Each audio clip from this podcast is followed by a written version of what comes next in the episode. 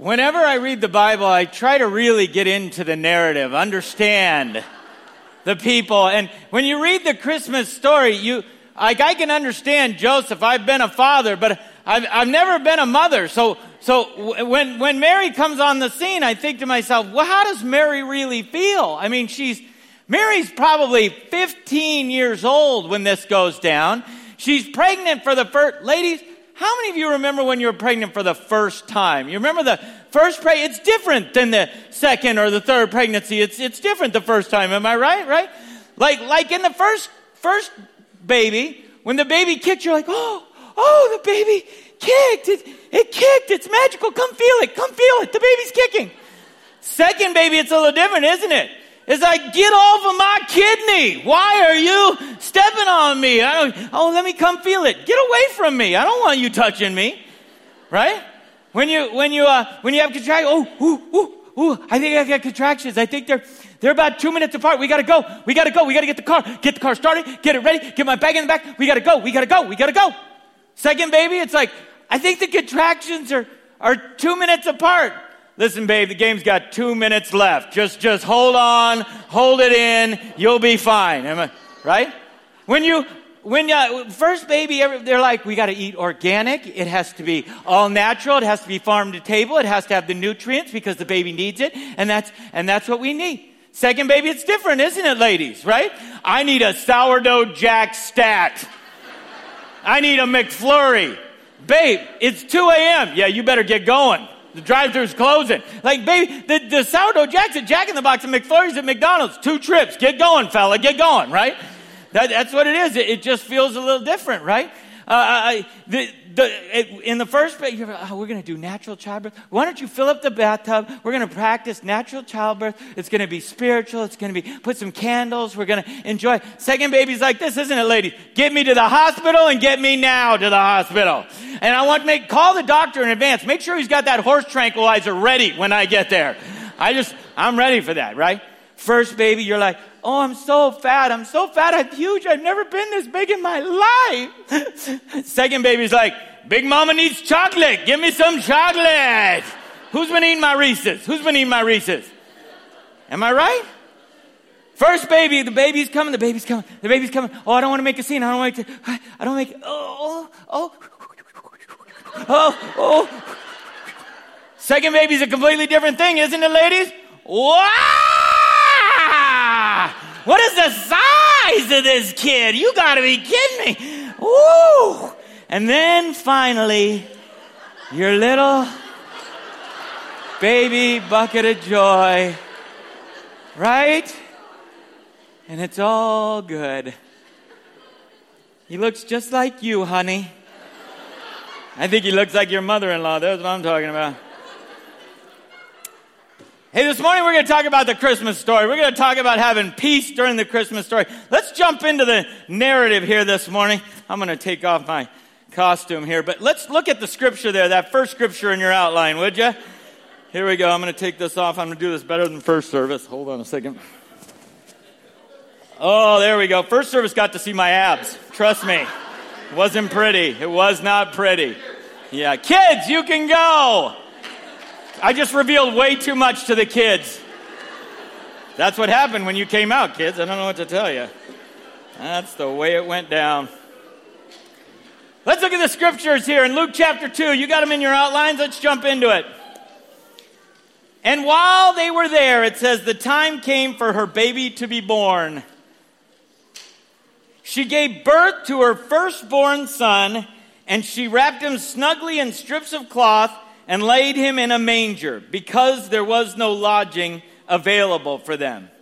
Now, I want you to imagine that night 15 year old girl She's been through everything you can imagine leading up to that, right? She's pregnant even though she's never had sex. She's gotten a visit from the angel. She's had to travel to the home of their ancestry for the census. She's been on the road and she is 15 years old and giving birth for the first time.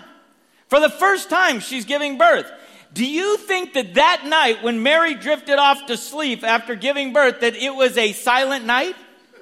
You think it was a peaceful night that night? I mean, all is calm. Oh, I'm not sure that's how it went down. Um, I, I, don't know that I would have felt that way. I, I have a hunch here that Mary and Joseph had some serious anxiety, right? They had some serious anxiety. And, and not the least of which was, where are we going to sleep tomorrow night, Joseph? Are we going to be in the, are we in the stable again tomorrow night? Is that what's happening? Like, I don't think they would have been happy about that. Oh, by the way, you can't go home. Because if you go home, Herod right now is killing all of the children under the age of two. They're killing them all. So you need to go to Egypt like now, like, like right now, like no gathering up your stuff, no U-Haul, no job waiting for you. You just need to relocate right now. My hunch is it was not a very peaceful time. I don't think it was very peaceful. And maybe that's your experience this Christmas.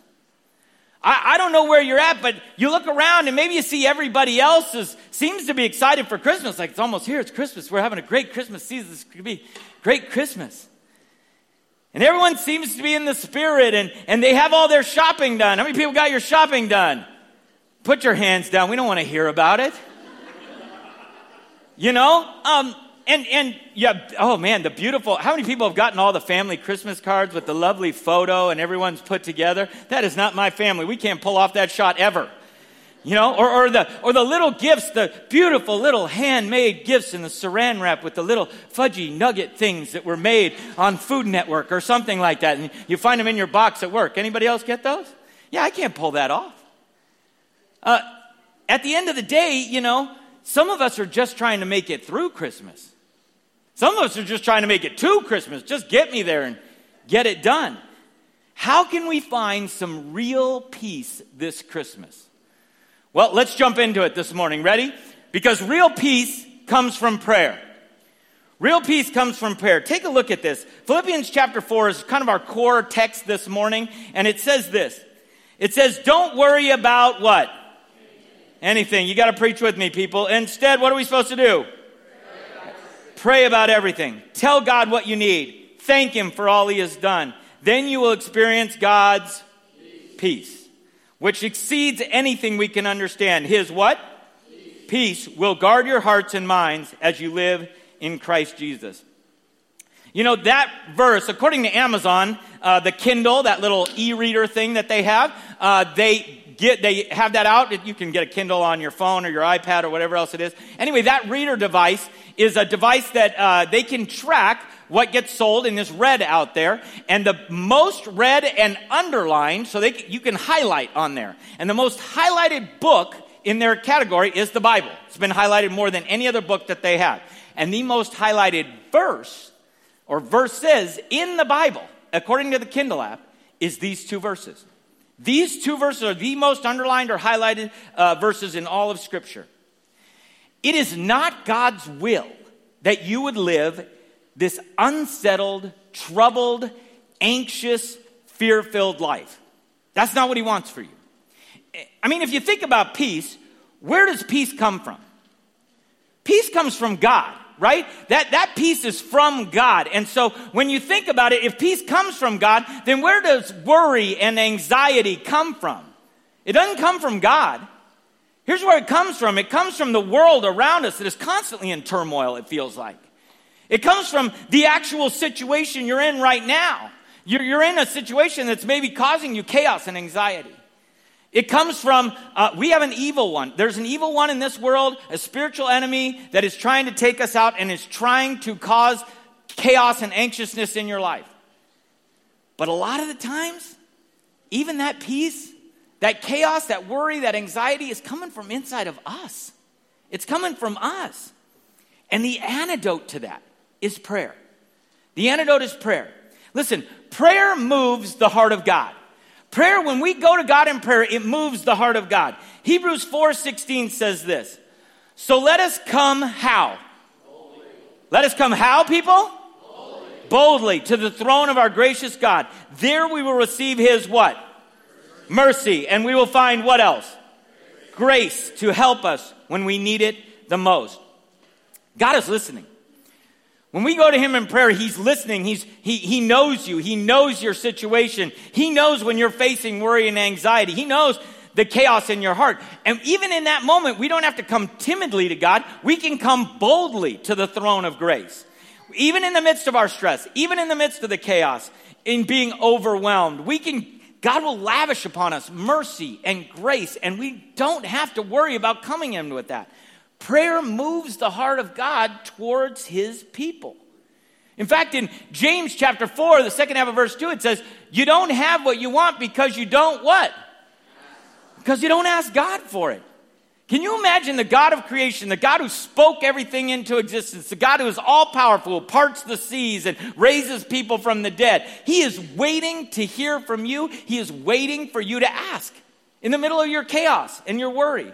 He's waiting to jump into your situation, right? He wants to jump into that, and he's just a prayer away. Now, I want to be sure you hear me on this. God may not solve your problem the way you want God to solve your problem. He don't work like that. He's not a genie. But he is excited to jump into the chaos with you. And he will meet you in the chaos. And he will walk through whatever anxiety, worry, or pain you have going. He will walk right beside you. Prayer doesn't always change the situation you're in. But get this, and this is really fascinating prayer actually changes the chemistry in your brain. This is super interesting to me. This is a little bit of a preview. In February, Glenn and I are going to preach through a, a, book that talks a little bit about the war in our mind. And I got this out of that book, so you're going to hear this again, but it's a little preview of it. I want you to see it because it's super interesting. Philippians 4 7b says this it says, His peace will guard your what? And what else? And your minds as you live in Christ Jesus. In your brain, in your brain, you have this little almond sized part of your brain. It's called the amygdala. And the amygdala, it triggers fight or flight. It sends these strong doses of adrenaline to your brain and you can't control it. It just does it when something is triggered. And so be ready, be on guard. When, something happens, it says danger, danger, Will Robinson, and, and it fires off these hormones, right? When somebody merges into your lane, you ever have somebody merge into your lane right on top of you and you go, whoa, right? That's your amygdala going, whoa. When you, when you uh, get a phone call at three o'clock in the morning and immediately you wake up and you go, whoa, who's calling me? Oh no, who's calling me? That's your amygdala. It's firing and it's saying, what's going on here, right? Your, your amygdala is not objective at all. It just gets triggered. It is hardwired to protect us, right? But those doses of adrenaline will literally flood the prefrontal cortex. And the prefrontal cortex is the logical part of your brain. The prefrontal cortex is where logic comes from, right? If you hear a noise, how many people ever heard a noise in the middle of the night? When you wake up, you hear the noise, your amygdala says, we're all gonna die! Somebody's in the house! Anybody had that, right? And then about a half a second later, your prefrontal cortex takes over and it says, wait a second, that sounded like the dog going out the doggy door to the backyard to go to the bathroom. And you're like, oh, we're all gonna live. It'll be fine. And then you go back to sleep, right? That's how those two things work. But get this. For some of you, in some part of your life, you've had some hurt or some trauma or some fear that that immediately there are certain places and people and circumstances that will trigger you.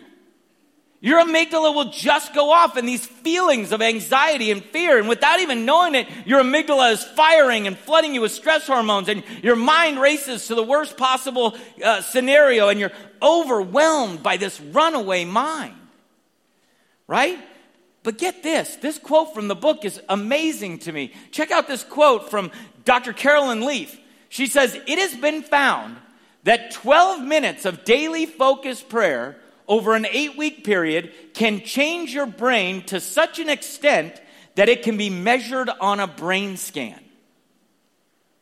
12 minutes of focused prayer over eight weeks will change what your brain scan looks like.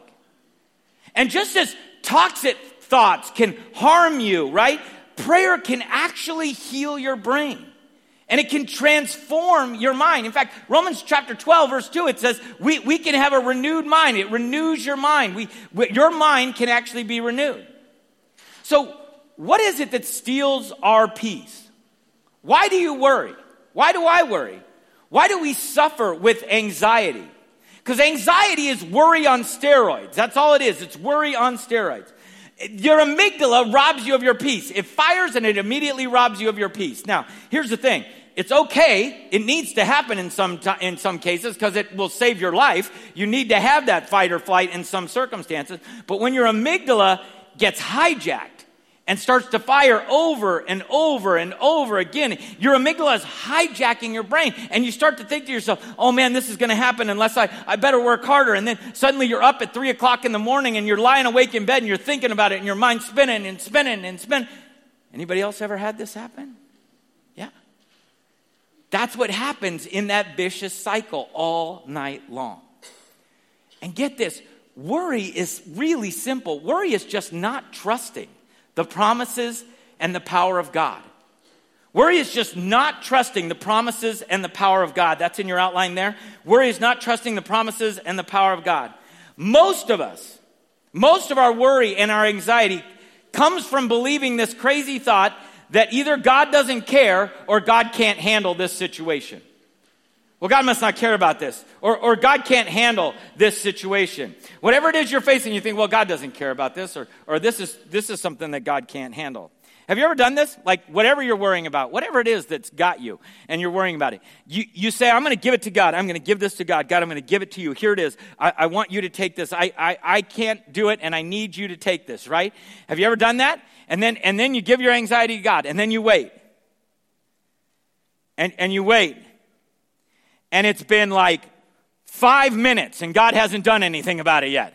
Anybody else had this experience? It's like five minutes. Like, God, clearly, God, you are not going to do anything about this. You obviously don't care. So I'm going to have to take this back. Give it back to me, God. I need it back. I'll hold on to it. Let me, here, I'll take care of it, God. You obviously can't or don't care. And so I'll take care of it, right? And we hold on to this worry. And, and it's, is that just me? Am I the only one that does that? No, some of you? Okay, good. I'm just preaching to myself. One of the verses that I hold on to very tightly when I'm struggling with worry and anxiety is this. It's, it's uh, Psalm 46:10. It says, Be still and know that I am God. And this is a verse that I will, even in my quiet time, repeat again and again and again to me, almost like a mantra. I just re- repeat it again and again because I need to, um, especially when I'm struggling with worry and anxiety. Be still and know that I am God. Be still and know that I am God. And, and, and I repeat it in such a way that, in fact, I learned this uh, early on, where I will take a word off of the end of that. So, be still and know that I am. I am is the name of God. It's, it's the name that God gave to Moses when Moses said, Who should I tell him is sending me? And he says, Tell him I am that I am, like I am God. That's who I am.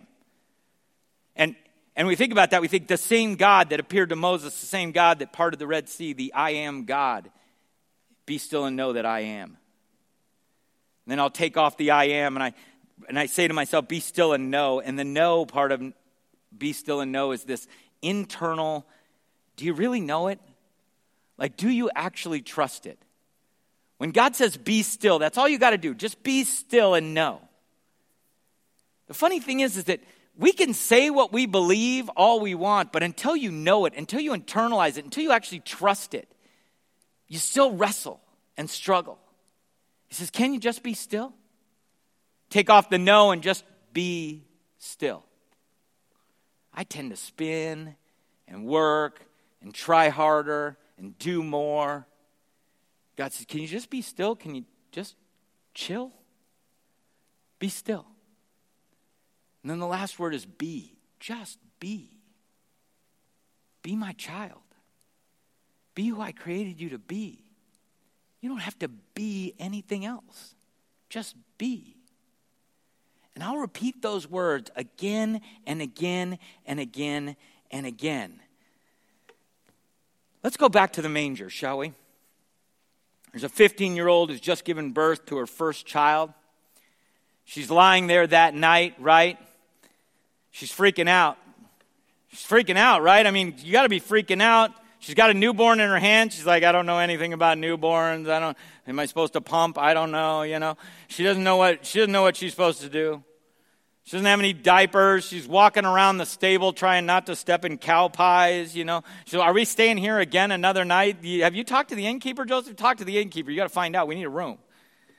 Is she worried? Is she anxious? I mean, is she? Is she freaking out? Listen to the last verses before childbirth. Before childbirth, in Luke chapter 1, it says this Mary's on her knees. This is what Mary says. Mary responded, Oh, how my soul praises the Lord, how my spirit rejoices in God my Savior. For he took notice of his lowly servant girl. And from now on, who? All generations will call me what? Blessed. For the mighty one is holy, and he has done what? He's done great things for me. He shows what? Mercy from generation to generation to all who fear him. For his mighty arm has done what? tremendous things. For he has scattered the proud and haughty ones. He has brought down princes from their thrones and exalted the humble. He has filled the hungry with what? Good things and sent the rich away with empty hands. It continues and says, He has helped His servant Israel and remembered to be merciful, for He made this promise to our ancestors, to Abraham and his children forever. Get this, Mary's all prayed up. Right before she went into childbirth, she went to God in prayer. By the way, young mothers, first time mothers, good practice. Pray it out before you get in the delivery room. But she's, here's the thing maybe it was a silent night. Maybe there was peace. I mean, Mary is praying this prayer to remind herself, right? She's reminding herself, God, you know me. God, you've blessed me. God, you're full of mercy. God, I've seen what you've done throughout the generations of my people. You've done so many great things. God, you can handle this. God, I can handle this with you with me. God, we can handle this if you're with me.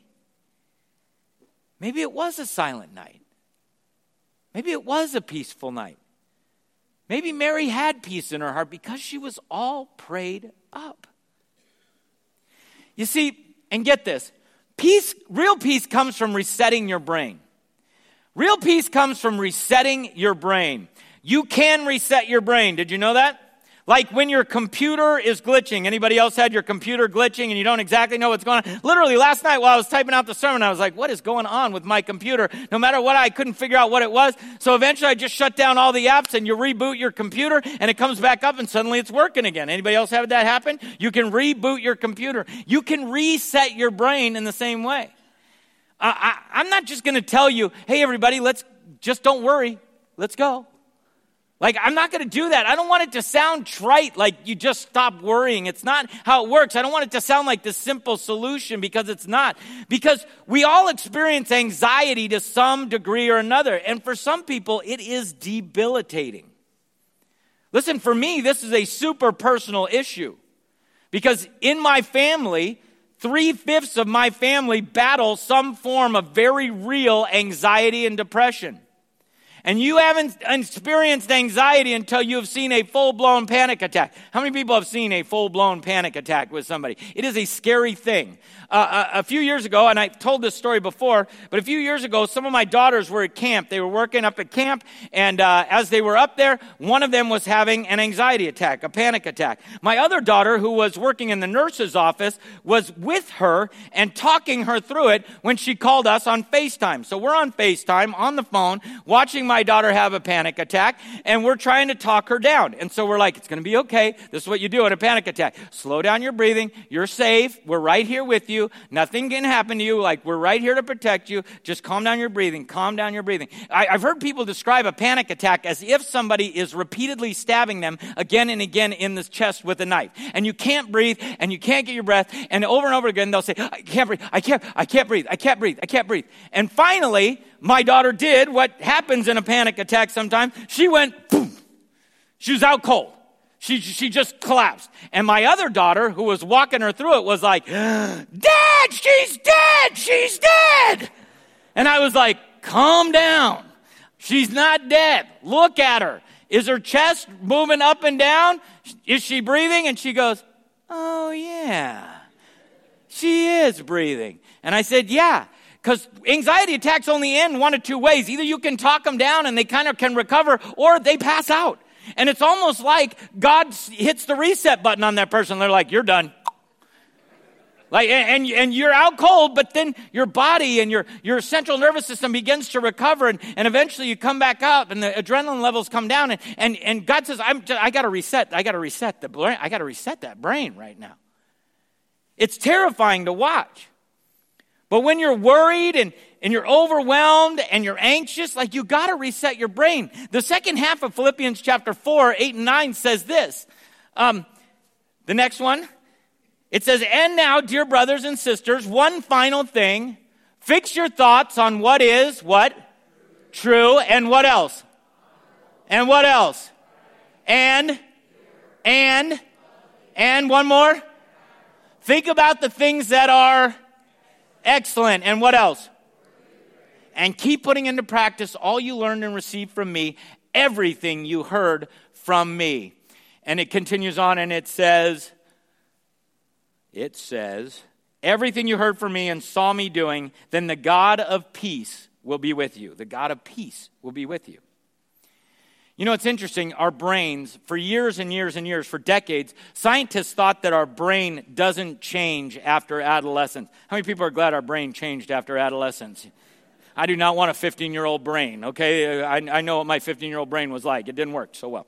Um, but it does, and we do have some control over that. You see, we have these neural pathways in our brain, and, and a thought is easier to have when you've had it multiple times. These pathways can get formed, and you, it, once you've had a thought, if you keep having that thought, it gets easier and easier to have that thought. Um, and you can't help it. It's sort of brain chemistry. I have a daughter who uh, is watching uh, a TV show called Criminal Minds. I don't know if anyone's ever seen this. Criminal Minds is like a crime drama, but it focuses on the FBI and like serial killers and psychotic people and the most unspeakable evil. And she's been watching it again and again and again. And whenever I come home, I'm like, why are you watching that? It's so terrible. And she's like, I know, but it's fascinating. Anyway, she went on this trip just a few days ago uh, by herself to an Airbnb up up in the mountains. She took our dog with her. And while she was driving up to this place, when she got there, she sent us about, back a text that said this, said, here's the address of the Airbnb I'm at in case I go missing. and my wife immediately texted back, you've been watching too much Criminal Minds. If you keep having a thought again and again, it tends to repeat in your brain, right? And, and you need to reset your brain. Neuroplasticity is this idea in your brain that our brains are constantly changing and, and they're, they're constantly rewiring themselves. And it is possible to change your actual brain chemistry. It's possible to reset your brain. Fix your thoughts on what is true and honorable and right and pure and lovely and admirable.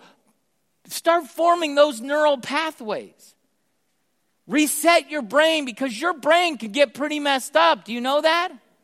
It can. Listen to what it says in Romans chapter 8. It says this it says, Those who are dominated by the sinful nature think about what? They tend to think about sinful things. But those are controlled by who? The Holy Spirit, think about things that please the Spirit. So letting your sinful nature control your what? Mind leads to death, but letting the Spirit control your leads to what? Life and peace. Life and peace. So here's what we're going to do. We're going to let our prefrontal cortex grab the amygdala and shake it. Like, we're going to force it to start thinking the right way in a spiritual way. We're going to start, we're going to force it to think by faith. When my irrational fears, when my sinful nature start to run wild, and when worry and anxiety and chaos and all of that takes over in my mind, I won't, I don't want to let it run out of control. I don't want to let my fearful, sinful nature run my mind. Now, here's the important part you don't have to do this yourself. This is not some mind over manner, ju- matter. Just think about it. If you just think about it, if you just think about it, if you just think about it, it's not that. What we're actually going to do is release our mind to the Spirit of the living God, the Spirit that lives within us if we're a believer, and say, Spirit, take my mind, focus it on what is good and pure and lovely and noble and right and true and admirable. And we're going to begin to let those neural pathways grow and become deeper and deeper we're going to surrender our mind intentionally to the Spirit of God. Which leads me to so what? So what, Steve? How do we live this out? What does it look like to do this? Well, I want to tell you right now, we are seeing an entire generation of young people being robbed of hope. They're being robbed of joy and they are absolutely being robbed of peace. Um, I'm going to ask Michelle Silva of our 180 Teen Center to come up and, and uh, to talk to us for just a second. Michelle is a counselor with the 180 Teen Center. She is also uh, she's also working on the campuses, and she deals with these kids who are walking through this kind of anxiety and pain every day of the every day of the week. Tell us what you're seeing out there in the real world. Thank you. Uh, just first off, I just want to say thank you to all of you who are supporting um, what we're doing over at Counseling and Resources at the 180. Um, to be honest with you, it's been sort of overwhelming the last year and a half. We have added therapists thanks to generous funding. Um, certainly, the schools are seeing the need. And just to give you just a little picture of what we're seeing, um, I really appreciate what Glenn said. It's not just teens, it's all of us. It's adults, and we do see a lot of adults as well. But we are seeing a lot of anxiety, absolutely. That fear, that sense we've been uh, stuck at home, and anxiety wants us to just stay comfortable and to not go out. And young people are struggling in their interpersonal relationships, they're struggling with anxiety. On the flip side, we're seeing on the other side of that teeter totter tremendous depression. Um, and those two things go together. And so, in fact, we have one of our therapists. We are now in the Galt school system, and she is running around to the different Galt schools. And to be honest with you, she is mostly just doing crisis care, uh, a lot of suicidal ideation, um, and it's really, really concerning. Uh, we need more therapists, we need more services out there. Um, and so, it's interesting to talk to these young people, and the the thrill to be back in school, which to be honest with you, I never thought I'd hear so many young people say they were happy to be in school. Yeah, really. But at the same time, just what they've lost. So beyond just the anxiety and depression, um, underneath that is a lot of grief. There's been a lot of loss. Uh, literally of life, but also of experiences, of growth, of a whole lot of things also going on for um, our young people and truthfully for all of us. Um, in fact, I was saying in the first service, I have a group of girls that are about 17, 18, I'm working with right now, running a group. And we were talking about healthy coping skills and kind of going through different ones and some of our not so healthy ones. But I mentioned, no one had said, talk to a friend. And so I said, well, how about talking to a friend? And they all just, they shook their heads. They said, nah, we can't do that um, because all of our friends are so overwhelmed with their own troubles and struggles that we can't dump our stuff, we can't share it. And so they're really isolated. And to be honest with you, I've seen a real common thread of as you dig in deeper and talk to some of the young people dealing with depression, they are carrying this weight of the reality that some of their friends are um, really dealing with some suicidality and depression, and it's just overwhelming. And we have the answer here. We have hope. Uh, we know that they are made with a purpose, and um, I just thank you as the church. Uh, just a reminder that not only giving, um, but donating time or even just that personal touch when you see somebody. I, I often say, you know, we, we ask each other, how you doing? And we always go, fine. And then we pause maybe and we say, is that just the socially accepted you know, answer or are you really okay? And I can tell you that our young people, they need human connection. They need relationships. So, um, anyway, I just appreciate all that your help and the financial support. So, thank you. Thank you. Give her a hand what 180 is doing. we really are reaching an epidemic level with this, especially in that generation. Um, and so I want to give you something as you walk out of here. I want to give you a little something to walk out of here of how to have. Jesus said in John chapter 14, he said this I'm leaving you with a gift. What's the gift? Peace of mind and heart. And the peace I give is not a gift the world cannot give, is a gift the world cannot give. So don't be troubled or afraid. How do we have real peace? How do we hold on to real peace for ourselves so that we can give real peace to other people? Well, I just want to give you a very simple little three step process that I know it's going to sound overly simple, but I, I want to give it to you anyway. The first thing is do what I can do. The reason that we are partnering with 180 and Advent Conspiracy is happening is because we cannot look the other way. We are going to do what I can do. We need to do what we can do in this moment. We can't just absolve ourselves of it. We see the hurt. We see the anxiety. We see the depression. We see the su- suicide ideations. We've got to do something about it. That's true for you in whatever situation you're in in your life. If you're a student and you've got a test, study for the test. Like you need to study for the test. If you're a, if you're a, a your, me, your health is bad, then you've got to start to eat right and, and exercise. You got to put down the Xbox controller and pick up a basketball. Like that's just an upward basketball reference for those of you parents. Put down the Xbox controller, give them a basketball. Like do that for their health. If your marriage is struggling, get the counseling. You got to go do something. You can't just turn your, your eyes and, and think nothing, nothing will happen. If you're buried in debt, Cancel the credit card. Cancel the credit card. Step away from the Christmas shopping, people. Step away from the Christmas shopping. Like, if, if that's your thing, do what you can do, right? Do what you can do, but then get this give God what you can't do. There's some things that you can't control. You've got no control over it. I can't do anything about this. There's, there's no part of this that I have control over, right? And so I can't do anything about it. You've got to give that to God. And I know that sounds, but what else are you going to do? You're going to hold on to it and stress and stay up at three o'clock in the morning? You got to give God what you can't do. And then the last thing is this trust God no matter what. You got to trust Him no matter what because of who He is because of his nature, because of how he's always been faithful to you. You trust God. Imagine what that kind of peace could feel like. Imagine the peace of mind of actually trusting God. Because it's a choice. You have to decide to do it. It's possible, but it's also a choice. Are you going to let your mind be dominated by your sinful nature or your chaos or anxiety? Or are you going to let your mind be dominated by the Spirit of the living God? Will you shut down your amygdala and fire up your prefrontal cortex and choose to focus on that or not? The Bible says, trust in the Lord with all your heart and do not depend on your own understanding. Seek his will in all you do, and he will show you which path to take. Would you just close your eyes wherever you're at right now?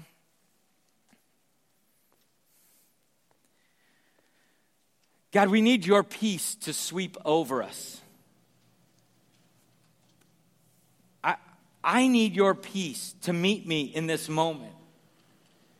And God, I could choose that by getting on my knees and praying and asking you to control my mind.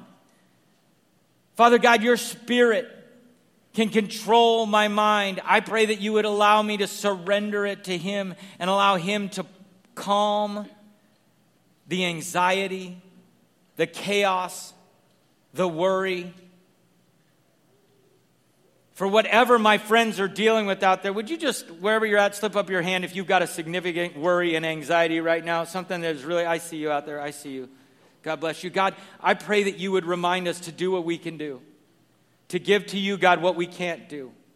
But Father, to trust you in all things. God, let your peace overwhelm us. Let your peace begin to change our minds and reset our brains. And let your peace be something that we dwell in this holiday season. In Jesus' name, amen.